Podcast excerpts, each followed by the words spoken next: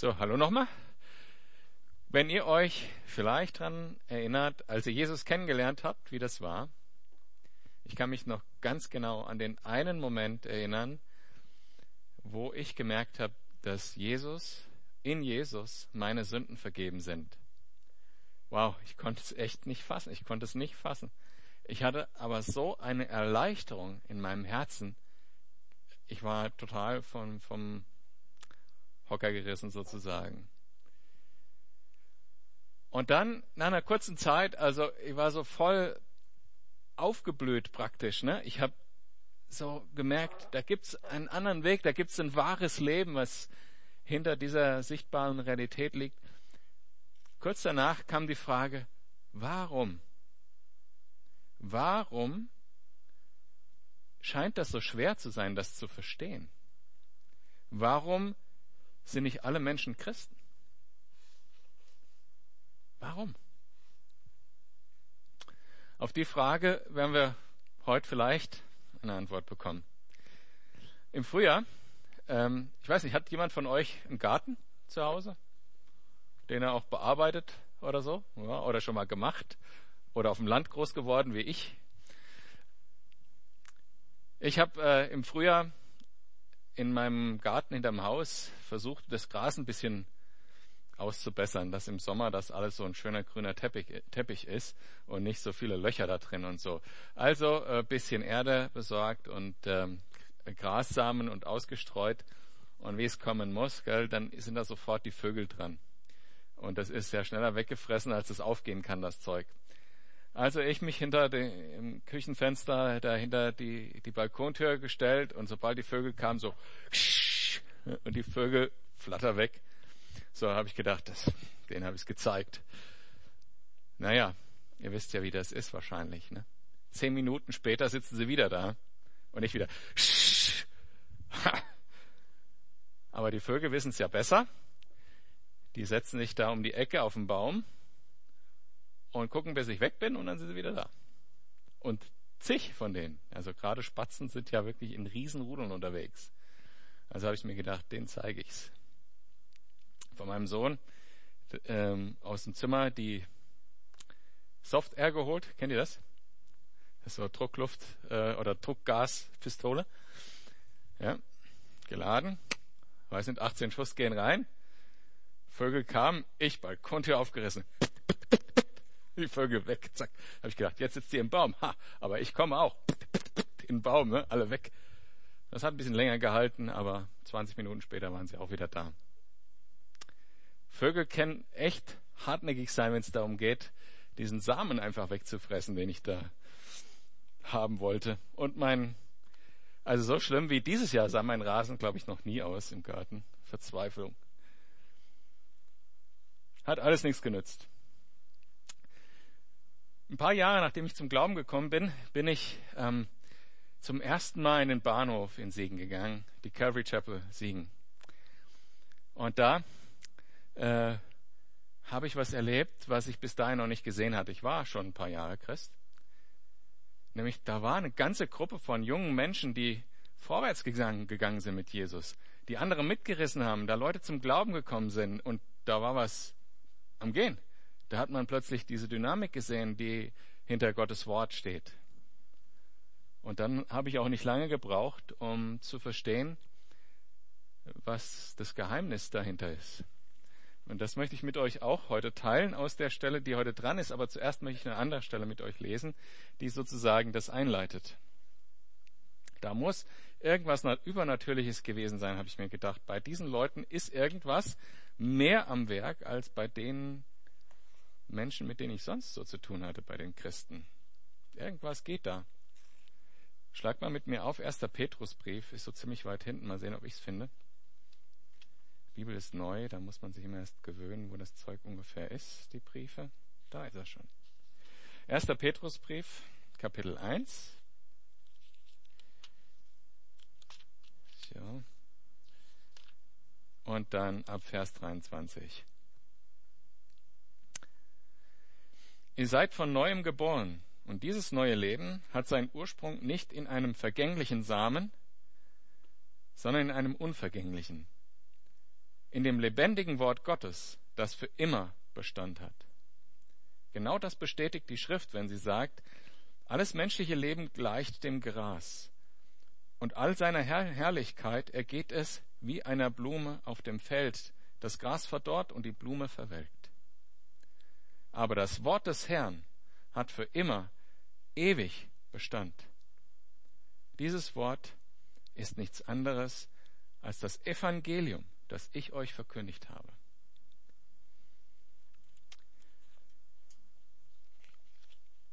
Und wie ihr wisst, gehen wir ja Vers für Vers durchs Matthäus-Evangelium und das war nur die Einleitung sozusagen für heute. Was die da hatten im Bahnhof in der Calvary Chapel Segen war das Wort Gottes lebendig. Wir haben das jeden Sonntag und jeden Mittwoch gehört, haben es auf fruchtbaren Boden fallen lassen und haben es angewendet in ihrem Leben.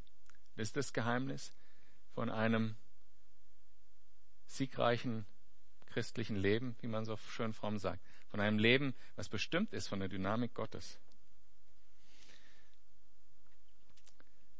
Im Kapitel 13 im Matthäus-Evangelium, wo wir jetzt sind, da fängt sozusagen ein neues Kapitel an von dem Dienst Jesu. Bisher, wenn man so die, die Abschnitte, die wir in den letzten elf Wochen gemacht haben, also diese ersten zwölf Kapitel, so Revue passieren lassen, dann haben wir erstmal gesehen, wie Jesus geboren wurde und so weiter, die Umstände seiner Flucht nach Ägypten und Rückkehr. Diese Dinge alle wo, und was da alles Erfüllung von Prophetien war, die drei Weisen. Und dann kam die Taufe Jesu und dann kam die, der erste große Block von drei Lehreinheiten. Der erste große Block im Matthäus-Evangelium ist die, sind, äh, ist die Bergpredigt. Der Bergpredigt haben wir gehört, die Wahrheiten des Reiches Gottes und ähm, wie sich das verbinden soll eigentlich mit unserem eigenen Sein. Im Prinzip haben wir da auch gehört, wie man in dieses Reich Gottes kommt. Nämlich als jemand, der weiß, dass er geistig arm ist. Selig sind die, die geistig arm sind. Dann haben wir die Kraft des Reichs Gottes gesehen, wie Jesus Kranke geheilt hat, wie Jesus Dämonen ausgetrieben hat, Menschen freigesetzt äh, hat und wie Jesus Tote auferweckt hat zum Leben. Die Kraft des Reiches. Und jetzt haben wir über die letzten Kapitel gesehen, wie er die Jünger aussendet und wie die Opposition wächst unter den Leitern in Israel. Diese, dieses Verhältnisse, dass sie diese Opposition wächst, hat dazu geführt, dass Jesus seinen Lehrstil ändert und wir kommen jetzt auf, die zweite, auf den zweiten großen Block der Lehren, nämlich die Gleichnisse. Ich fange an zu lesen, Vers 1 im Kapitel 13. Später an jenem Tag, das soll nur heißen, also jetzt ist ein Abschnitt abgeschlossen, jetzt passiert was anderes, verließ Jesus das Haus und setzte sich an den Ufer des Sees, um zu lehren. Die Menschenmenge, die sich um ihn versammelte, war so groß, dass er sich in ein Boot setzte. So konnte er der, zu der ganzen Menge reden, die am Ufer stand. Er sprach vieles zu ihnen und gebrauchte dazu Gleichnisse. Jesus war zugegebenermaßen kein Mensch oder so, der im Mainstream gegangen ist. Der hat sich nicht angepasst und der hat auch nicht unbedingt Traditionen so wertgeschätzt. Also als dann in der Synagoge die Pharisäer und Schriftgelehrten anfingen zu sagen, ja, wir wollen nicht, dass du am Sabbat heilst und Streitfragen angefangen haben und die Aufmerksamkeit der Leute, die zugehört haben, praktisch auf diese Streitfragen gelenkt wurde durch die Pharisäer, hat er sich gedacht, hm, dann lehre ich woanders. Und ist nach draußen gegangen. Und er spricht ja auch gar nichts dagegen. Braucht man besondere Räume, um das Wort Gottes zu, zu sprechen? Nö. Und äh, wahrscheinlich war auch der Erste, der von einem Boot aus gepredigt hat. Also der hat sich dann einfach gesagt, wir machen das so, wie es passt und dann konnte er zu vielen Menschen reden und das hat er getan. Hat sich da nicht drum gekümmert, wie die Konventionen da waren oder sonst irgendwas. Also spricht er zu ihnen in Gleichnissen. Ein Gleichnis ist, wir haben im Deutschen, ja, in der, wenn man äh, Literatur macht in der Schule, da gibt's da so verschiedene Gattungen. Da gibt's halt Parabeln und was gibt's da noch? Allegorie und so weiter. Einfach um es einzu, sortieren, was hier mit Gleichnisse gemeint ist. Das Wort Parabel, was wir im Deutschen haben, kommt von exakt dem griechischen Wort, was hier verwendet ist für Gleichnis. Ähm, para ist die Vorsilbe im Griechischen für äh, bei oder an der Seite von oder so weiter. Und ähm, das, der zweite Teil des Wortes ähm, ist das Wort, aus dem wir unser Wort Ball haben. Pa also Parabel. Also etwas an, an der Seite, äh, an die Seite geworfen von etwas anderem.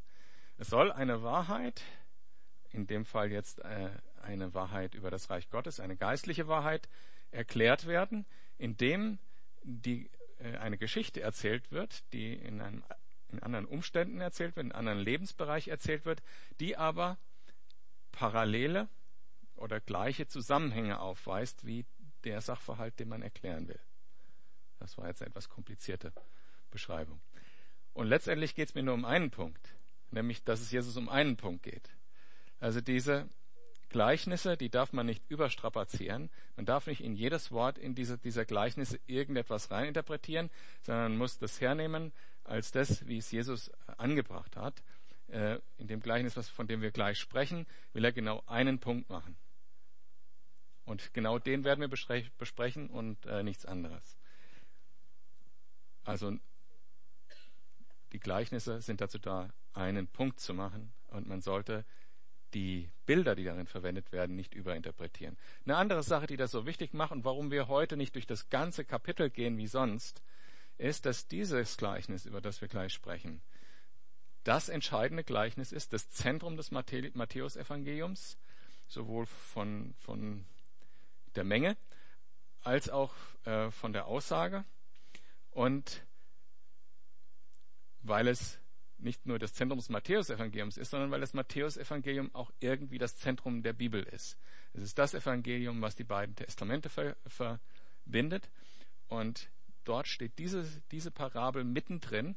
Und äh, es ist nicht nur ein wichtiger, eine wichtige Parabel, sondern es ist auch die Parabel, die uns hilft, alle anderen Parabeln zu verstehen die dann kommen. Also die anderen Gleichnisse, die danach kommen, weisen teilweise die gleichen Bilder auf und die darf man nicht unterschiedlich interpretieren.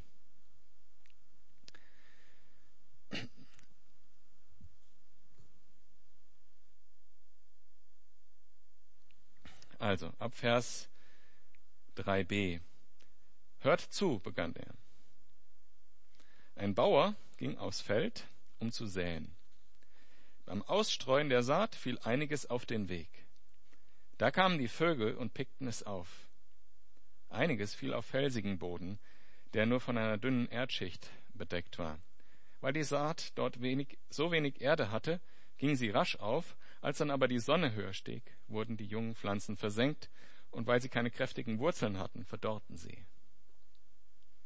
Einiges fiel ins Dornengestrüpp, und die Dornenbüsche überwucherten und erstickten die Saat. Einiges jedoch fiel auf guten Boden und brachte Frucht. Zum Teil hundertfach, zum Teil sechzigfach und zum Teil dreißigfach. Wer Ohren hat, der höre.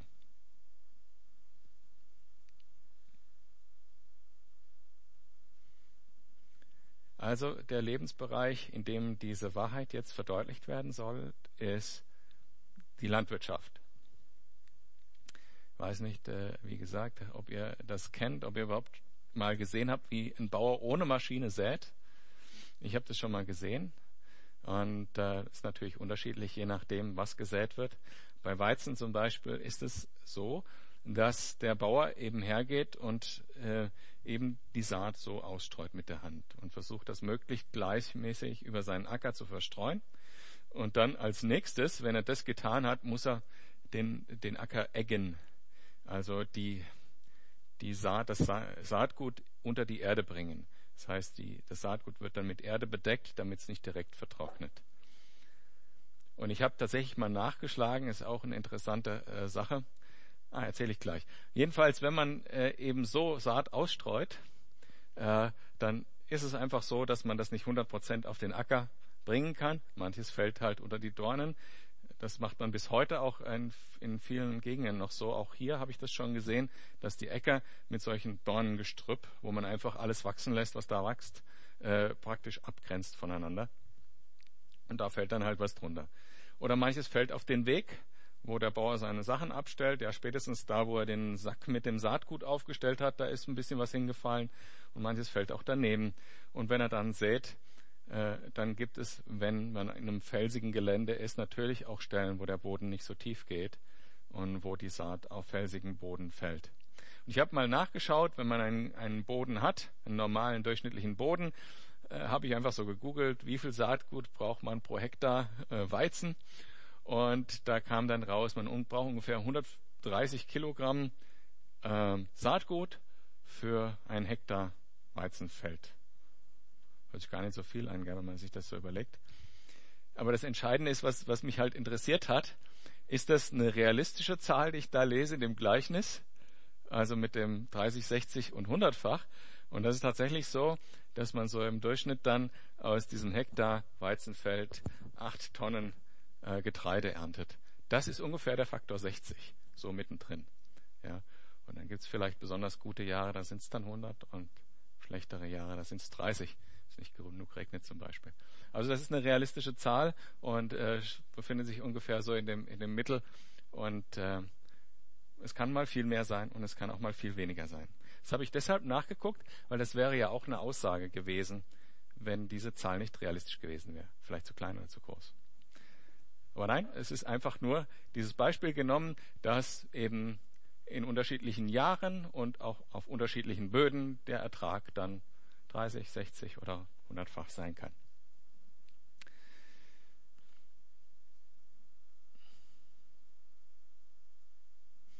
Und ähm, wenn ihr euch das so, das Bild so vorstellt, ich habe das in meiner Jugend ganz oft gesehen, wenn dann gesät wurde, dann war es natürlich so, dann nicht wie bei mir zu Hause im, im, im Garten die Spatzen, sondern dann kommen zuerst die Saatkrähen. Das sind die größten Vögel, die vertreiben alle anderen und fressen dann die Saat weg. Das geht relativ schnell. Wenn man das nicht schnell untereckt, die Saat, dann ist sie weg. Ähm, und eben die, wenn man sich den Bauer so vorstellt, wenn er das macht, versucht er natürlich auch alles Mögliche, um das zu vermeiden. Aber ganz vermeiden kann er es nicht und besonders da, wo der Saatgut dann auf den, auf den Weg gefallen ist, da sagt er sich, okay, da sollen das halt die Vögel haben. Ne? Ähm, passiert einfach. Und wir haben jetzt äh, das Verhalten des Saatguts auch gehört in der Geschichte. Also wenn jetzt äh, das Saatgut dort auf den, auf den Weg fällt, wird es gefressen von den Krähen. Wenn es unter die Dornen fällt, also dieses Dornengestrüpp ist in der Regel so dicht, dass da wirklich kein Lichtstrahl unten ankommt. Da wächst gar nichts mehr. Also da kannst du ein Saatkorn reinwerfen, das wird äh, 100 Jahre lang nicht keimen. Da ist wirklich kein Licht mehr unten drunter. Und, ähm, oder nicht wachsen. Und genauso auch bei, wenn man, wenn man so in felsigen Gebieten mal sieht, äh, das, das geht wirklich wahnsinnig schnell, dass dann so ein, so ein Korn keimt. Aber wenn die Pflanze dann wächst auf so einem flachen Boden, dann ist das ja so, dass der, der Boden nicht genug Wasser halten kann, um die Pflanze so zu versorgen, dass sie das, was, wenn die Sonne kommt, an, an Verdunstung über die Blätter weggeht. Ne? Äh, also wenn, wenn, wenn das Pflänzchen da hochkommt und macht die ersten Blätterchen, kennt diese schönen Bilder, wo so ein, wo so ein Keimling in der Hand ist, äh, dann die Sonne drauf scheint, dann verdunstet einfach durch die Fläche der Blätter äh, Flüssigkeit. Und wenn der Boden das nicht nachliefern kann, weil er einfach zu flach ist und selber schnell austrocknet, dann vertrocknet der Keimling. Schön und gut. Wir haben jetzt verstanden, was die, die Geschichte, die Jesus sozusagen als, als Gleichnis erzählt hat. Und ihr denkt euch auch, ja und jetzt? Und genau das haben sich die Jünger auch gedacht.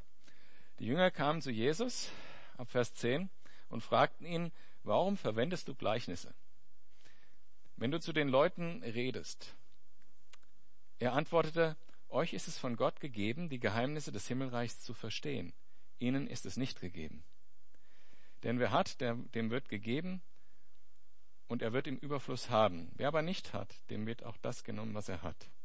Das ist der Grund, warum ich in Gleichnissen zu ihnen rede. Sie sehen und sehen doch nicht, sie hören und hören doch nicht und verstehen auch nichts.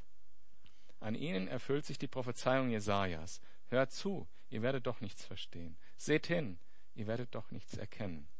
Denn das Herz dieses Volkes ist verstockt. Ihre Ohren sind verstopft und ihre Augen halten sie geschlossen. Sie wollen mit ihren Augen nichts sehen, mit ihren Ohren nichts hören und mit ihrem Herzen nichts verstehen. Und wollen nicht umkehren, so dass ich sie heilen könnte. Ihr aber seid glücklich zu preisen, denn eure Augen sehen und eure Ohren hören. Ich sage euch, viele Propheten und Gerechte ersehnten sich danach zu sehen, was ihr seht, und haben es nicht gesehen. Sie sehnten sich danach zu hören, was ihr hört, und haben es doch nicht gehört. Jesus erklärt hier, dass ein Gleichnis im Prinzip zwei Auswirkungen haben kann. Nämlich die Leute, die prinzipiell der Wahrheit gegenüber offen sind, die werden dadurch Offenbarung bekommen, die werden Dinge erfahren aus diesem Gleichnis. Und die Menschen, die sowieso nicht offen sind und die ihm mit Skepsis begegnen, die werden noch verwirrter sein. Die werden hören und doch nichts verstehen. Das heißt, Jesus hat nicht vor, dass sie es nicht verstehen. Das war nicht seine Absicht. Seine Absicht war es, dass sie es verstehen. Denn Gleichnisse sind nun mal dazu da, um einen Sachverhalt, der eigentlich sehr kompliziert ist, in einen verständlicheren Lebensbereich zu transponieren, um dort diese Erkenntnis zu haben. Aber wenn jemand schon nicht bereit ist, die Wahrheit zu sehen, wenn er schon mit Opposition zuhört, dann hört er dieses Gleichnis nur, um Fehler zu finden. Und wird umso verwirrter von dem Hören zurückkommen und äh, nichts dazugelernt haben. Und die Situation war damals so. Und wenn wir uns in die Lage der Leute versetzen, also stellt euch vor, ihr steht jetzt da am See Genezareth und äh, ihr seid so viele, dass Jesus schon auf das Boot steigen musste, um ein bisschen raus äh, Abstand zu gewinnen von den Leuten, damit sie ihn überhaupt noch sehen. Und die Leute hatten alle Vorurteile bzw. Vorstellung, wie das sein sollte, wenn der Messias kommt. Und wir haben das vor zwei Wochen ja auch äh, gehört über Johannes, Johannes der Täufer, der ja zu Jesus seine Leute geschickt hat und gesagt hat, bist du es wirklich, der da kommen soll, weil äh, ich habe keine Lust mehr im Knast zu sitzen. Und ich hatte gedacht, du vertreibst jetzt die Römer und äh, ich komme frei. Und das haben die meisten Leute gedacht. Selbst die Jünger haben das bis zum bis äh, zum Ende des Evangeliums noch gedacht, also bis nach der Auferstehung noch. Als Jesus dann endlich auferstanden vor ihnen stand und sie schon mal diesen Horror hinter sich hatten, war die erste Frage, die sie gestellt haben, oder ja, die erste so Frage in die Richtung zumindest, wirst du jetzt das Königreich Gottes aufrichten? Sie haben es bis dahin noch geglaubt, bis zu diesem Zeitpunkt. Obwohl Jesus die ganze Zeit gelehrt hat, dass das Reich Gottes in den Herzen startet, in der geistlichen Realität stattfindet. Und erst wenn unsere Hoffnung wahr wird, dass Jesus wiederkommt, erst dann wird die ganze Welt errettet werden. Und die Leute standen da und hatten alle diese Vorstellung. Sie hatten die Vorstellung, dass Jesus kommt und militärisch aufräumt. Und dann Gleichnisse von Bauern zu hören, ist äh, eine, fast eine Provokation. Die haben erwartet, dass er jetzt eine Brandrede hält gegen die Römer oder sowas vielleicht. Nein. Und ich denke, dass viele dabei gewesen sind, wie Jesus da auch sagt, ihnen, also den Zuhörern, ist es nicht gegeben, dass sie das verstehen. Weil ihre Gedanken, ihre Vorstellung, wie das sein soll jetzt mit mir, ist ihnen wichtiger, als, als was Gott ihnen sagen will.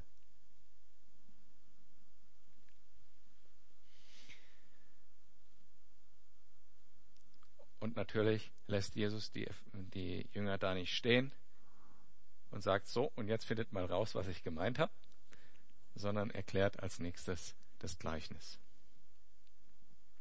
Bin ich auch froh? Brauche ich es nicht zu erklären. Ich will euch nun das Gleichnis vom Bauern erklären, ab Vers 18, der die Saat ausstreut. Wenn jemand die Botschaft vom Himmelreich hört und nicht versteht, ist es wie mit der Saat, die auf den Weg fällt. Der Böse kommt und raubt, was ins Herz dieses Menschen gesehen, gesät worden ist. Ein anderer Teil der Saat fällt auf felsigen Boden. Das bedeutet, jemand hört das Wort und nimmt es sofort mit Freuden auf, aber ist ein unbeständiger Mensch, eine Pflanze ohne Wurzeln. Sobald er wegen des Wortes in Bedrängnis gerät oder sogar verfolgt wird, wendet er sich wieder davon ab. Wieder ein anderer Teil der Saat fällt ins Dornengestrüpp. Das bedeutet, jemand hört das Wort, doch die Sorgen dieser Welt und die Verlockungen des Reichtums ersticken es, und es bleibt ohne Frucht. Ein Teil der Saat jedoch fällt auf guten Boden. Das bedeutet, jemand hört das Wort und versteht es und bringt dann auch Frucht. Einer hundertfach, einer sechzigfach und wieder ein anderer dreißigfach.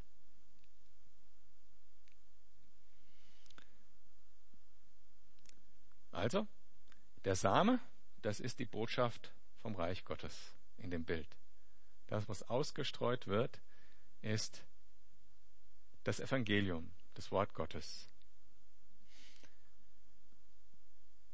Es ist nicht, ich will das so kontrastieren, es ist nicht tolle Erfahrung, die man in der Gemeinde hat. Keine Show, die man sonntags morgens von der Bühne hat. Sind kein, nicht gute Gefühle, ist kein witziger Prediger, es ist kein füllt es aus. Es ist ganz schlecht und einfach das Wort Gottes. Das ist die Saat, aus der die Frucht wächst. Lesen wir 2. Timotheusbrief, Kapitel 3 dazu. Und das ist was, was mir als jemand, der so eng auch mit Calvary Chapel verbunden ist, etwas, was äh, in unserer Tradition sehr stark verwurzelt ist, dieser Vers. Weil wir das, was wir auch heute Abend hier machen, das machen wir eigentlich in, in jeder Calvary-Gemeinde, Vers für Vers, relativ flott durch die Bibel zu gehen, um das Wort Gottes wirklich gut auszustreuen. Als ich da gegoogelt habe, äh, mit wie viel Weizensamen man braucht, haben auch manche gesagt, nee, also ist ja viel zu wenig, mach mal 200 Kilo drauf, ja, auf den Hektar. Und andere haben gesagt, naja, 90 reicht auch. Ganz interessant. Ich denke mir jetzt, ich würde wahrscheinlich eher 200 Kilo draufhauen. So, ab Vers 14 in Kapitel 3 vom 2. Timotheusbrief steht, Du jedoch sollst an der Lehre festhalten, in der du unterwiesen worden bist und von deren Glaubwürdigkeit du dich überzeugen konntest. Du kennst ja die, die dich gelehrt haben und bist von Kind auf mit den heiligen Schriften vertraut, aus denen du alle Wegweisung bekommen kannst, dir zur Rettung nötig ist. Zur Rettung durch den Glauben an Jesus Christus. Denn alles, was in der Schrift steht, ist von Gottes Geist eingegeben und dementsprechend groß ist auch der Nutzen der Schrift. Sie unterrichtet in der Wahrheit, deckt Schuld auf, bringt auf den richtigen Weg und erzieht zu einem Leben nach Gottes Willen. Und ein zweiter Vers, den ich dafür rausgesucht habe, ist im Römerbrief Kapitel 1, Vers 17.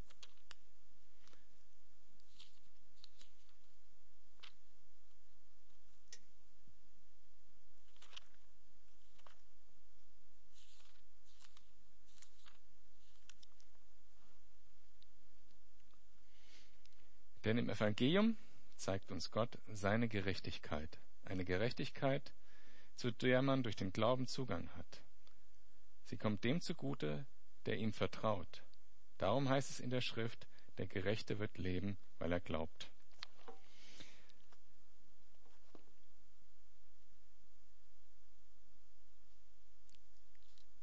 Während der Boden, der Boden ist das Herz des Menschen in dem Bild. Also die Saat, haben, hat man jetzt gesagt, ist das Wort Gottes, was ausgesät wird. Dementsprechend ist in der Geschichte, von, von der wir hier hören, Jesus der Bauer, der den Saat, die Saatgut ausstreut. Und in seiner Folge die Apostel und wir im Endeffekt auch. Der Boden, der eigentlich der Inhalt des Gleichnisses ist, weil es diese verschiedenen Arten von Böden gibt, ist das Herz des Menschen. Darum geht's. Und die Aussage des Gleichnisses ist, je nachdem, welche Herzenshaltung ein Mensch hat und wie sein Leben aussieht, wird er das Wort Gottes richtig aufnehmen oder nicht. Und wir haben von vier Böden und von vier verschiedenen Herzen gehört dementsprechend, nämlich dem unverständigen Herz, dem oberflächlichen Herz, dem erstickten Herz und dem fruchtbaren Herz. Das unverständige Herz, da lesen wir, ist der, der hört und nicht versteht. Es ist wie mit der Saat, die auf den Weg fällt. Der Böse kommt und raubt, was ins Herz dieses Menschen gesät worden ist. Und verglichen wird das mit dem Weg. Und der Weg, sag ich mal so, der ausgetretene Weg, wo alle langlaufen, die Dinge, die die Welt denkt, die Weltbilder, die en vogue sind, die Dinge, die alle cool finden, das sind die Dinge, die das Herz zu dem machen, dass, sie nicht, dass es nicht versteht. So als ich ähm, in der ersten Orientierungsphase meines Lebens war mit 14, wo ich Konfirmationsunterricht hatte und äh, damit konfrontiert war, dass es auch Leute gibt, die, die so glauben und so. Ähm, da war das vorherrschende Weltbild Wissenschaft. Also man lässt äh, mit der die Aussage war so, man kann eigentlich alles mit Wissenschaft erklären und der Glaube wurde eigentlich regelmäßig von Menschen mit wissenschaftlichem Hintergrund hinterfragt. Und genau das meine ich hier auch. Man bewertet Gottes Wahrheit anhand eines anderen Maßstabs. Diese Pfade der Welt, die ausgetretenen, die in unserem Herzen so dominant sind, die, die nehmen wir her und bewerten Gottes Wort anhand dieser Maßstäbe, die doch so vergänglich sind, wie alles andere Menschliche auch. Ja, die, die heutigen Theorien der Wissenschaft werden abgelöst durch die morgigen Theorien der Wissenschaft. Und man wird immer mehr dazu lernen, aber man wird nie den Anspruch haben, eine Vollständigkeit äh, der Erkenntnis zu haben, der, der Naturwissenschaft oder der anderen Wissenschaften, um damit dann Gottes Wahrheit bewerten zu können. Wird es nie geben. Der Mensch ist zu klein dafür. Und wer darüber gerne mal diskutieren will, mit dem diskutiere ich gerne mal darüber, äh, zum Beispiel über sowas wie den Gödelschen Unvollständigkeitssatz. Ähm, die Wege dieser Welt können auch andere Dinge sein. Drogen. Ähm, die Wege dieser Welt können auch, kann auch sein, und das glaube ich ist das, was heutzutage das ist, was am meisten äh, uns beschäftigt. Das Weltbild unserer Zeit, die Religion unserer Zeit ist die Psychologie. Und die stellt auch Gottes Wahrheit in Frage. Auf eine ganz andere Art und Weise als damals zu meiner Zeit die Wissenschaft. Sagt halt, ah ja, das bildest du dir halt ein, ja, das sind die, die Mechanismen, Mechanismen in deinem Gehirn und so weiter. Wer so an die Wahrheit Gottes drangeht, der wird nichts dazulernen.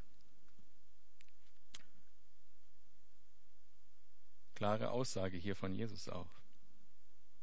Kein, keine Chance. Wenn das Gottes Wort auf diesen Boden fällt in deinem Herzen, wo du praktisch eigentlich nicht verstehen willst, sondern du willst nur bewerten, dann wird es zu nichts führen. Und das zweite Herz war das oberflächliche Herz, das schnell begeistert ist, das auch tatsächlich wächst. Also wird ja hier nicht gesagt, da passiert gar nichts, sondern wird gesagt, das wächst sogar sehr schnell. Und gegen beides ist nichts einzuwenden. Gegen das Schnellwachsen und das Begeistertsein ist überhaupt nichts einzuwenden. Aber dann schnell zu wachsen und keine tiefen Wurzeln zu haben, das ist etwas, was wir, ja, was wir heute oberflächlich nennen und was, was man auch sehr häufig antreffen kann. Leute, die einen ersten Glaubensschritt gemacht haben, mit ihrer Rettung ganz glücklich sind, aber keine Frucht tragen. Ja, diese erste Begeisterung war schnell vorbei und jetzt gehe ich halt schon seit 20 Jahren in die Gemeinde und freue mich meiner Errettung. Und es gibt auch die Leute, die immer wieder ganz begeistert sein wollen, aber auch keine Frucht bringen, die dieses immer wieder durchmachen. Also von einer Konferenz zur anderen, von einer Freizeit zur nächsten und alles ist toll. Und dann war ich auf dem Konzert, ach, was haben wir geheult die ganze Zeit. Dann war ich auf der Männerkonferenz, hey, was haben wir, was haben wir Fun gehabt zusammen und, und Jesus angebetet. Ja. Aber die Frucht kommt nicht. Es ist nur diese Begeisterung und dann kommt man zurück von der Freizeit. Sola ist ja auch so ein bisschen Effekt. Ne? Man hat dieses Highlight im Jahr und dann kommt man nach Hause und denkt sich, was wird denn da draus jetzt? Ist super toll. Wie gesagt, gegen die Sache überhaupt nichts einzuwenden. Das ist was ganz Geniales. Aber dann muss was anderes kommen. Dann muss das Wurzeln kommen.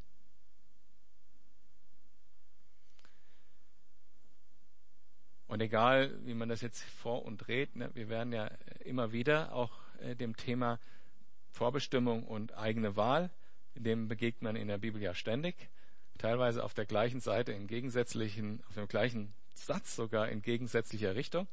Hier ist jede Menge eigene Wahl drin. Ich habe die Wahl, wie der Boden meines Herzens sozusagen beschaffen ist.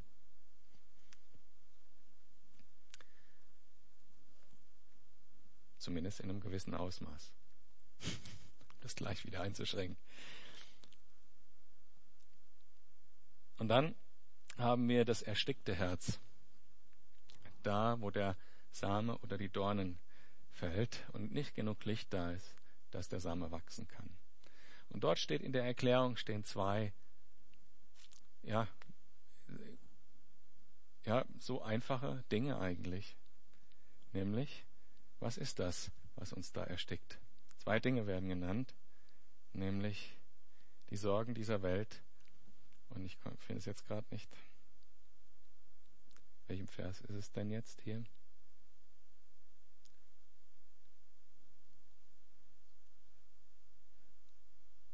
Ja, 21 höre ich, das stimmt wahrscheinlich. Gucken.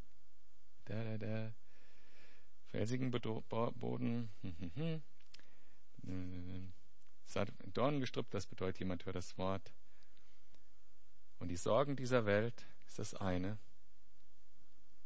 Und das zweite ist die Verlockung des Reichtums. Ersticken es. Die zwei Dinge. Lasst uns die zwei Dinge mal ein bisschen im Detail anschauen. Die Sorgen dieser Welt. Wenn, wenn ich über das Thema Sorgen dieser Welt nachdenke, fallen mir als allererstes zwei Dinge ein, über die ich mich am meisten sorge. Und das ist ähm, Gesundheit. Also so packe ich mal in ein Paket Gesundheit und Jugend. Das ist etwas, darüber sorgen wir uns sehr viel. Also möglichst fit bleiben und äh, möglichst gesund sein, möglichst schöne Haut haben, was weiß ich, was noch alles dazu gehört.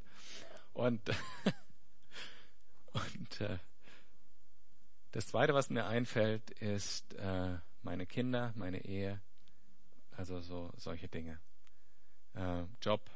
Also es gibt genug Dinge, über die man sich sorgen kann. Schule, Uni. Das sind die Sorgen dieser Welt. Ja? Setz dich hin morgens, denkst, so, einfach mal mit Jesus zusammen sein. Fängst an, Vater unser, ach ja, das Auto muss in die Inspektion. Im Himmel, ach, wo kam das denn jetzt her? Die Sorgen dieser Welt.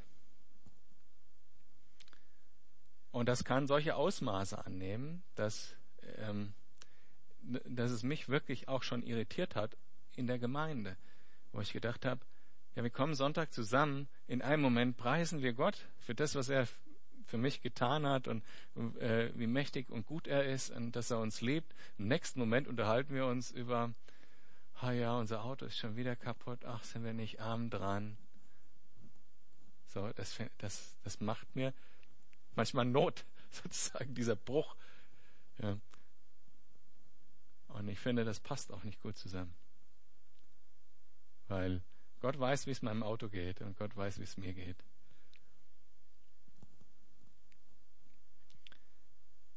Und das Zweite, und das ist wahrscheinlich etwas, was am stärksten wirkt in unserer Zeit, sind die, ähm, wie heißt es wörtlich, die Verlockungen des Reichtums. Hier steht nicht Reichtum.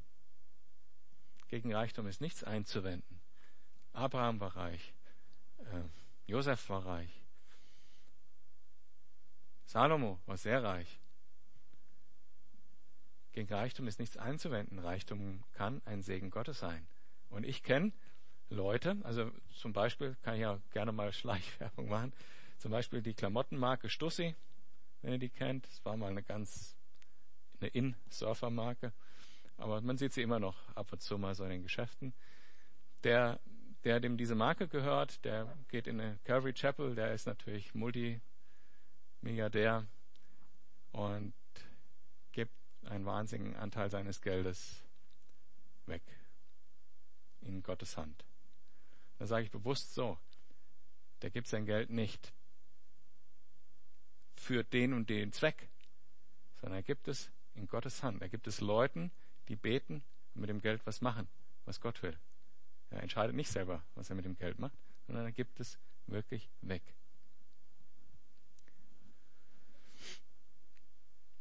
Hier steht nicht Reichtum. Reichtum kann ein Segen sein und ein Dienst von Gott. Sondern da steht die Verlockung des Reichtums.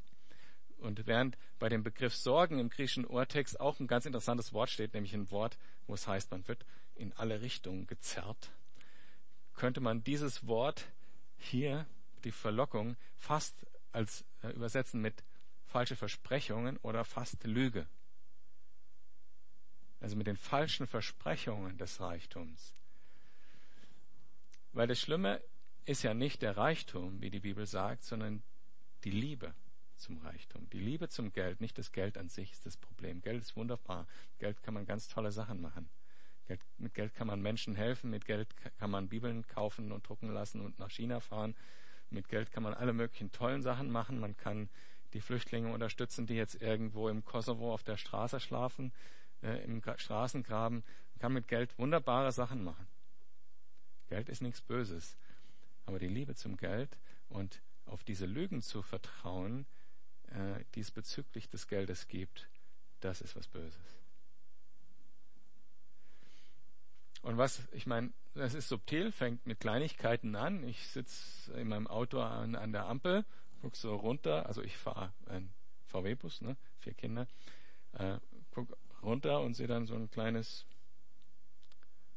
flaches Porsche-Ding da mit. Ne? Denke ich, boah, das ist ja cool. Wenn ich so ein Auto hätte, da hätte ich viel Spaß und äh, wäre bestimmt ein viel glücklicherer Mensch. mein Sohn hat mal gesagt, als ich traurig war wegen irgendwas, Papa, wenn ich groß bin, kaufe ich dir einen Porsche. das sagt viel über mich, wenn mein Sohn das sagt, ja. nee, ich würde einen Porsche nie behalten, aber ich würde gerne mal einen für ein Wochenende fahren oder so. Ich würde ihn nie behalten. Mir, mir ging es zu schlecht mit dem Gedanken, dass ich äh, so ein vergängliches Auto habe. Und wenn man, wenn man ein teures Auto fährt, weiß man, wie vergänglich die Sachen sind. Das dauert ja nur ein paar Tage, bis die erste Beule drin ist. Ja. Dass ich sowas Teures, Vergängliches aus Luxus habe, während andere Leute anders leben. Und genau genommen ist unser Lebensstandard, in dem wir sowieso leben, auch wenn wir kein Porsche fahren, viel höher als der von Abraham oder Josef oder Salomo. Da sagst du, nee, nee, halt. Ja, ich habe keinen Sklaven wie Abraham, der mir ähm, das Essen gemacht hat. Ja, aber vielleicht hast du einen Thermomix für 1000 Euro. Oder ich habe. Oder du sagst vielleicht, hm, was fällt mir ein? Ich habe keinen, der mir Wind zufächert, wenn es zu heiß ist. Ja, aber du hast eine Klimaanlage.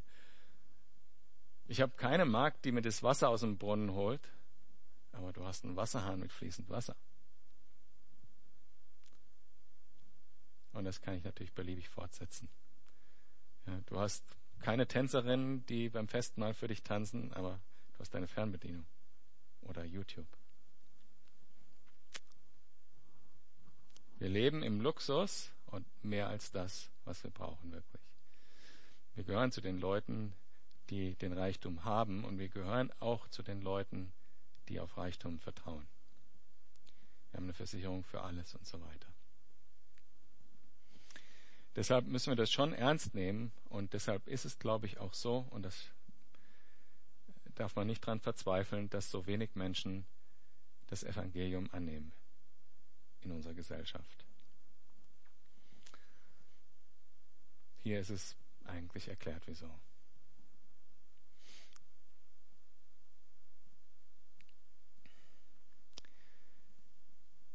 Also genau genommen ist es so, dieses Gleichnis betrifft ja die Leute, die Gottes Wort noch nicht angenommen haben. Wir, die wir hier sitzen, gehe ich von aus, dass wir alle ein Interesse an Gottes Wort haben und dieser fruchtbare Boden sein wollen. Trotzdem können wir uns von den, dem Gleichnis ja einiges abschneiden und sagen, okay, wir wollen unsere Sorgen auf Jesus werfen und nicht uns von den Sorgen bestimmen lassen. Und wir wollen nicht auf den Reichtum vertrauen, sondern auf Jesus. Und wenn es sein muss, und für manche ist das so, äh, ich kenne einen weiteren Unternehmer in Kalifornien, bei dem habe ich mal eine Nacht übernachtet. Kürzlich habe ich ihn zufälligerweise im Fernsehen wieder gesehen. Da war ich auch gut überrascht. Der war Unternehmer, Multimillionär, der hat alles verkauft, hat das ganze Geld in die Gemeinde gesteckt und war dann, äh, ähm, hat nur ein bisschen was behalten, um davon zu leben und hat dann sich eben in die Mission begeben. Für manche heißt es das, äh, den Reichtum auch aufzugeben, wenn man nicht darauf verzichten kann, also darauf zu vertrauen. Wenn man das nicht schafft, das Vertrauen trotzdem auf Jesus zu setzen, dann muss man eben in eine Position, wo man die, das Vertrauen nicht mehr darauf setzen kann. So radikal ist Jesus ja an vielen Stellen. Ja, wenn wir uns an das Ende von dem letzten Kapitel erinnern, da hat er ja sogar gesagt, mir sind die Leute, die mit mir auf dem Weg jetzt sind, meine Jünger, die von mir lernen, die das Wort Gottes angenommen haben, die wiedergeboren sind aus dem Geist, sind mir Familie, ja, als die meine leibliche Mutter, die draußen vor der Tür steht. Jesus war schon ziemlich radikal, wenn es darum ging, diese Nachricht anzunehmen.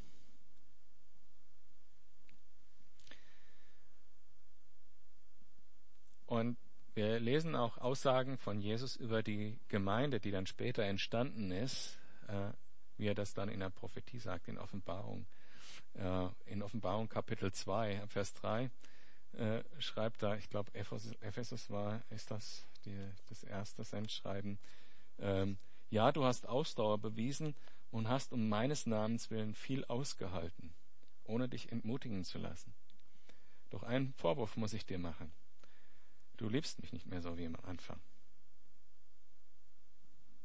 Und das hat viel mit dieser Herzenshaltung zu tun. Und das ist auch, was einige Kommentatoren interessanterweise so diese Parallelen zwischen den Sendschreiben und den Gleichnissen.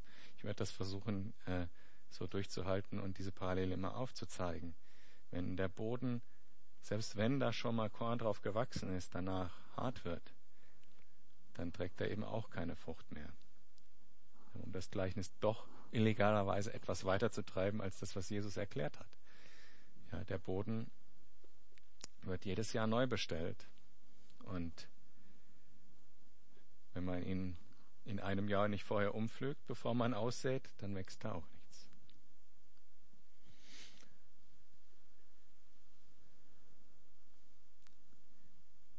In dem Gleichnis selber oder in der Erklärung des Gleichnisses sagt Jesus nicht, ein Viertel der Körner fällt dahin, ein Viertel dahin, ein Viertel dahin, ein Viertel dahin, nur weil das jetzt vier Sätze sind. So, er sagt, macht überhaupt gar keine Angabe darüber, wie viel wohin fällt. Und das wird sicherlich von Zeit zu Zeit unterschiedlich sein. Und was ist der Unterschied zwischen einer Zeit vor, naja, als zum Beispiel in der Calvary Chapel Siegen eben, ich weiß nicht, wie viele Leute zum Glauben gekommen sind, also die Gemeinde ist auf 3000 angewachsen innerhalb von zehn Jahren und Davon waren sicherlich die meisten Leute, die zum Glauben neu gekommen sind, die nicht aus anderen Gemeinden gekommen sind. Also was war in dieser Zeit denn da so anders?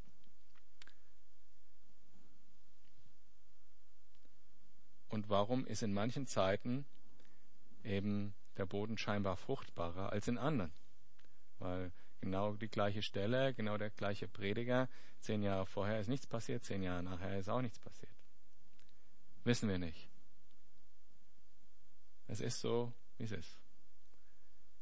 Und ich denke, die entscheidende Nachricht, die wir aus dem Gleichnis auch mitnehmen können, unsere Aufgabe jetzt zu dieser Zeit, ist nicht, uns zu freuen, weil so viele Leute zum Glauben kommen, oder uns zu grämen, weil niemand zum Glauben kommt, sondern einfach weiter zu säen. Es kann alles passieren. Es kann sein, dass Leute das annehmen und dass die Frucht hundertfach ist. Und es kann sein, dass alles erstickt wird. Und es kann sein, dass wir angefochten sind. Und dass der Teufel Sachen, die, die, die Frucht, die potenzielle Frucht klaut, wie die Vögel, die den Samen essen. Das ist nicht unsere Aufgabe. Unsere Aufgabe ist zu säen. Und dann ist es ja Wahnsinn, wenn man sich das auch biologisch vorstellt. Ja? Dieses Samenkorn wie ein Uhrwerk. Das kommt in die Erde, ein bisschen Wasser, die richtige Temperatur, Enzyme, chemische Reaktion, bla bla bla. Und da wächst ein Halm und Frucht dran und plötzlich eine Riesenehre.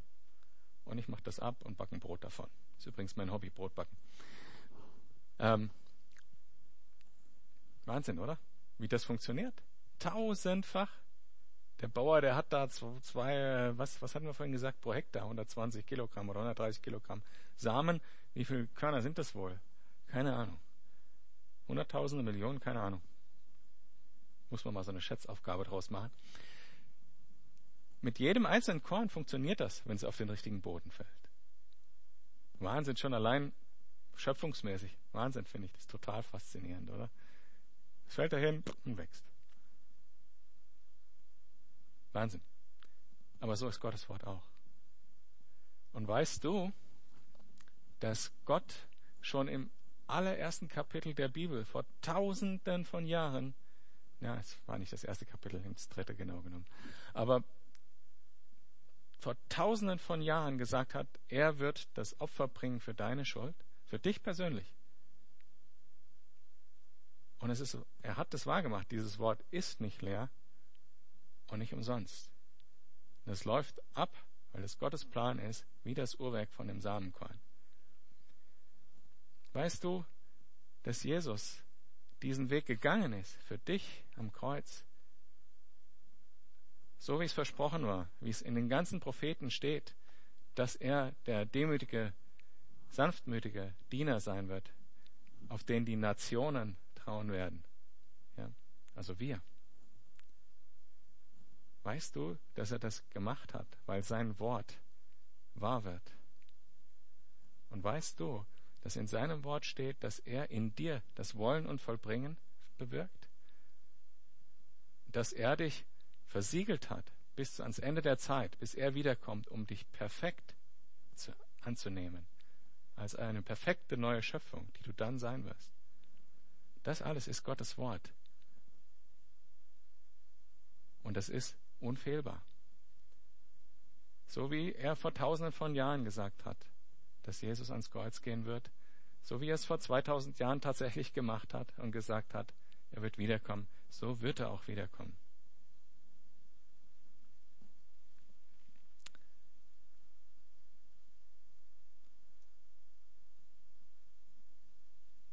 Und das ist ja das, was mich auch am Anfang so überrascht hat, als ich zum Glauben gekommen bin.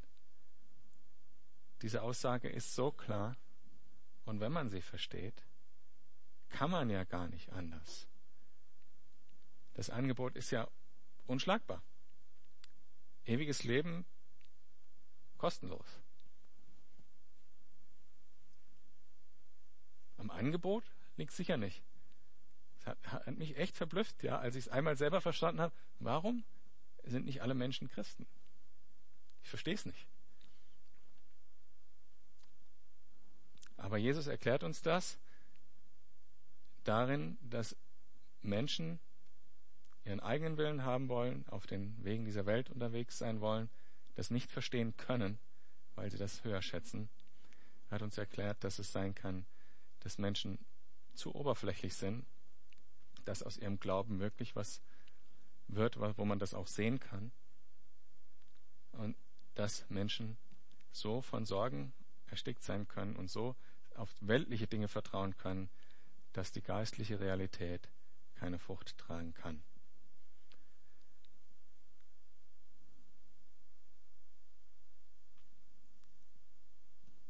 So. Damit müssen wir jetzt leben. Und trotzdem nicht dran verzagen und das Wort weiter sehen. Und wenn wir selber merken, mh, hm, ja, ich bin zwar Christ, aber ich bin so ein bisschen flach geworden.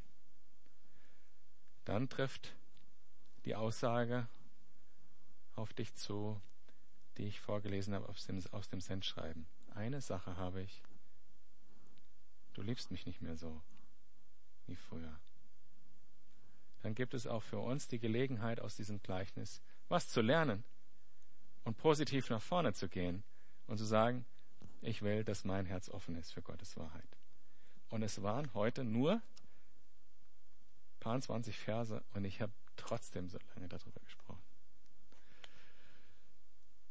Ist aber auch ein besonderes Stück Bibel, finde ich, mit einer besonderen Aussage. Ich schließe mit Gebet ab, während die Laura und die Martina nochmal nach vorne kommen.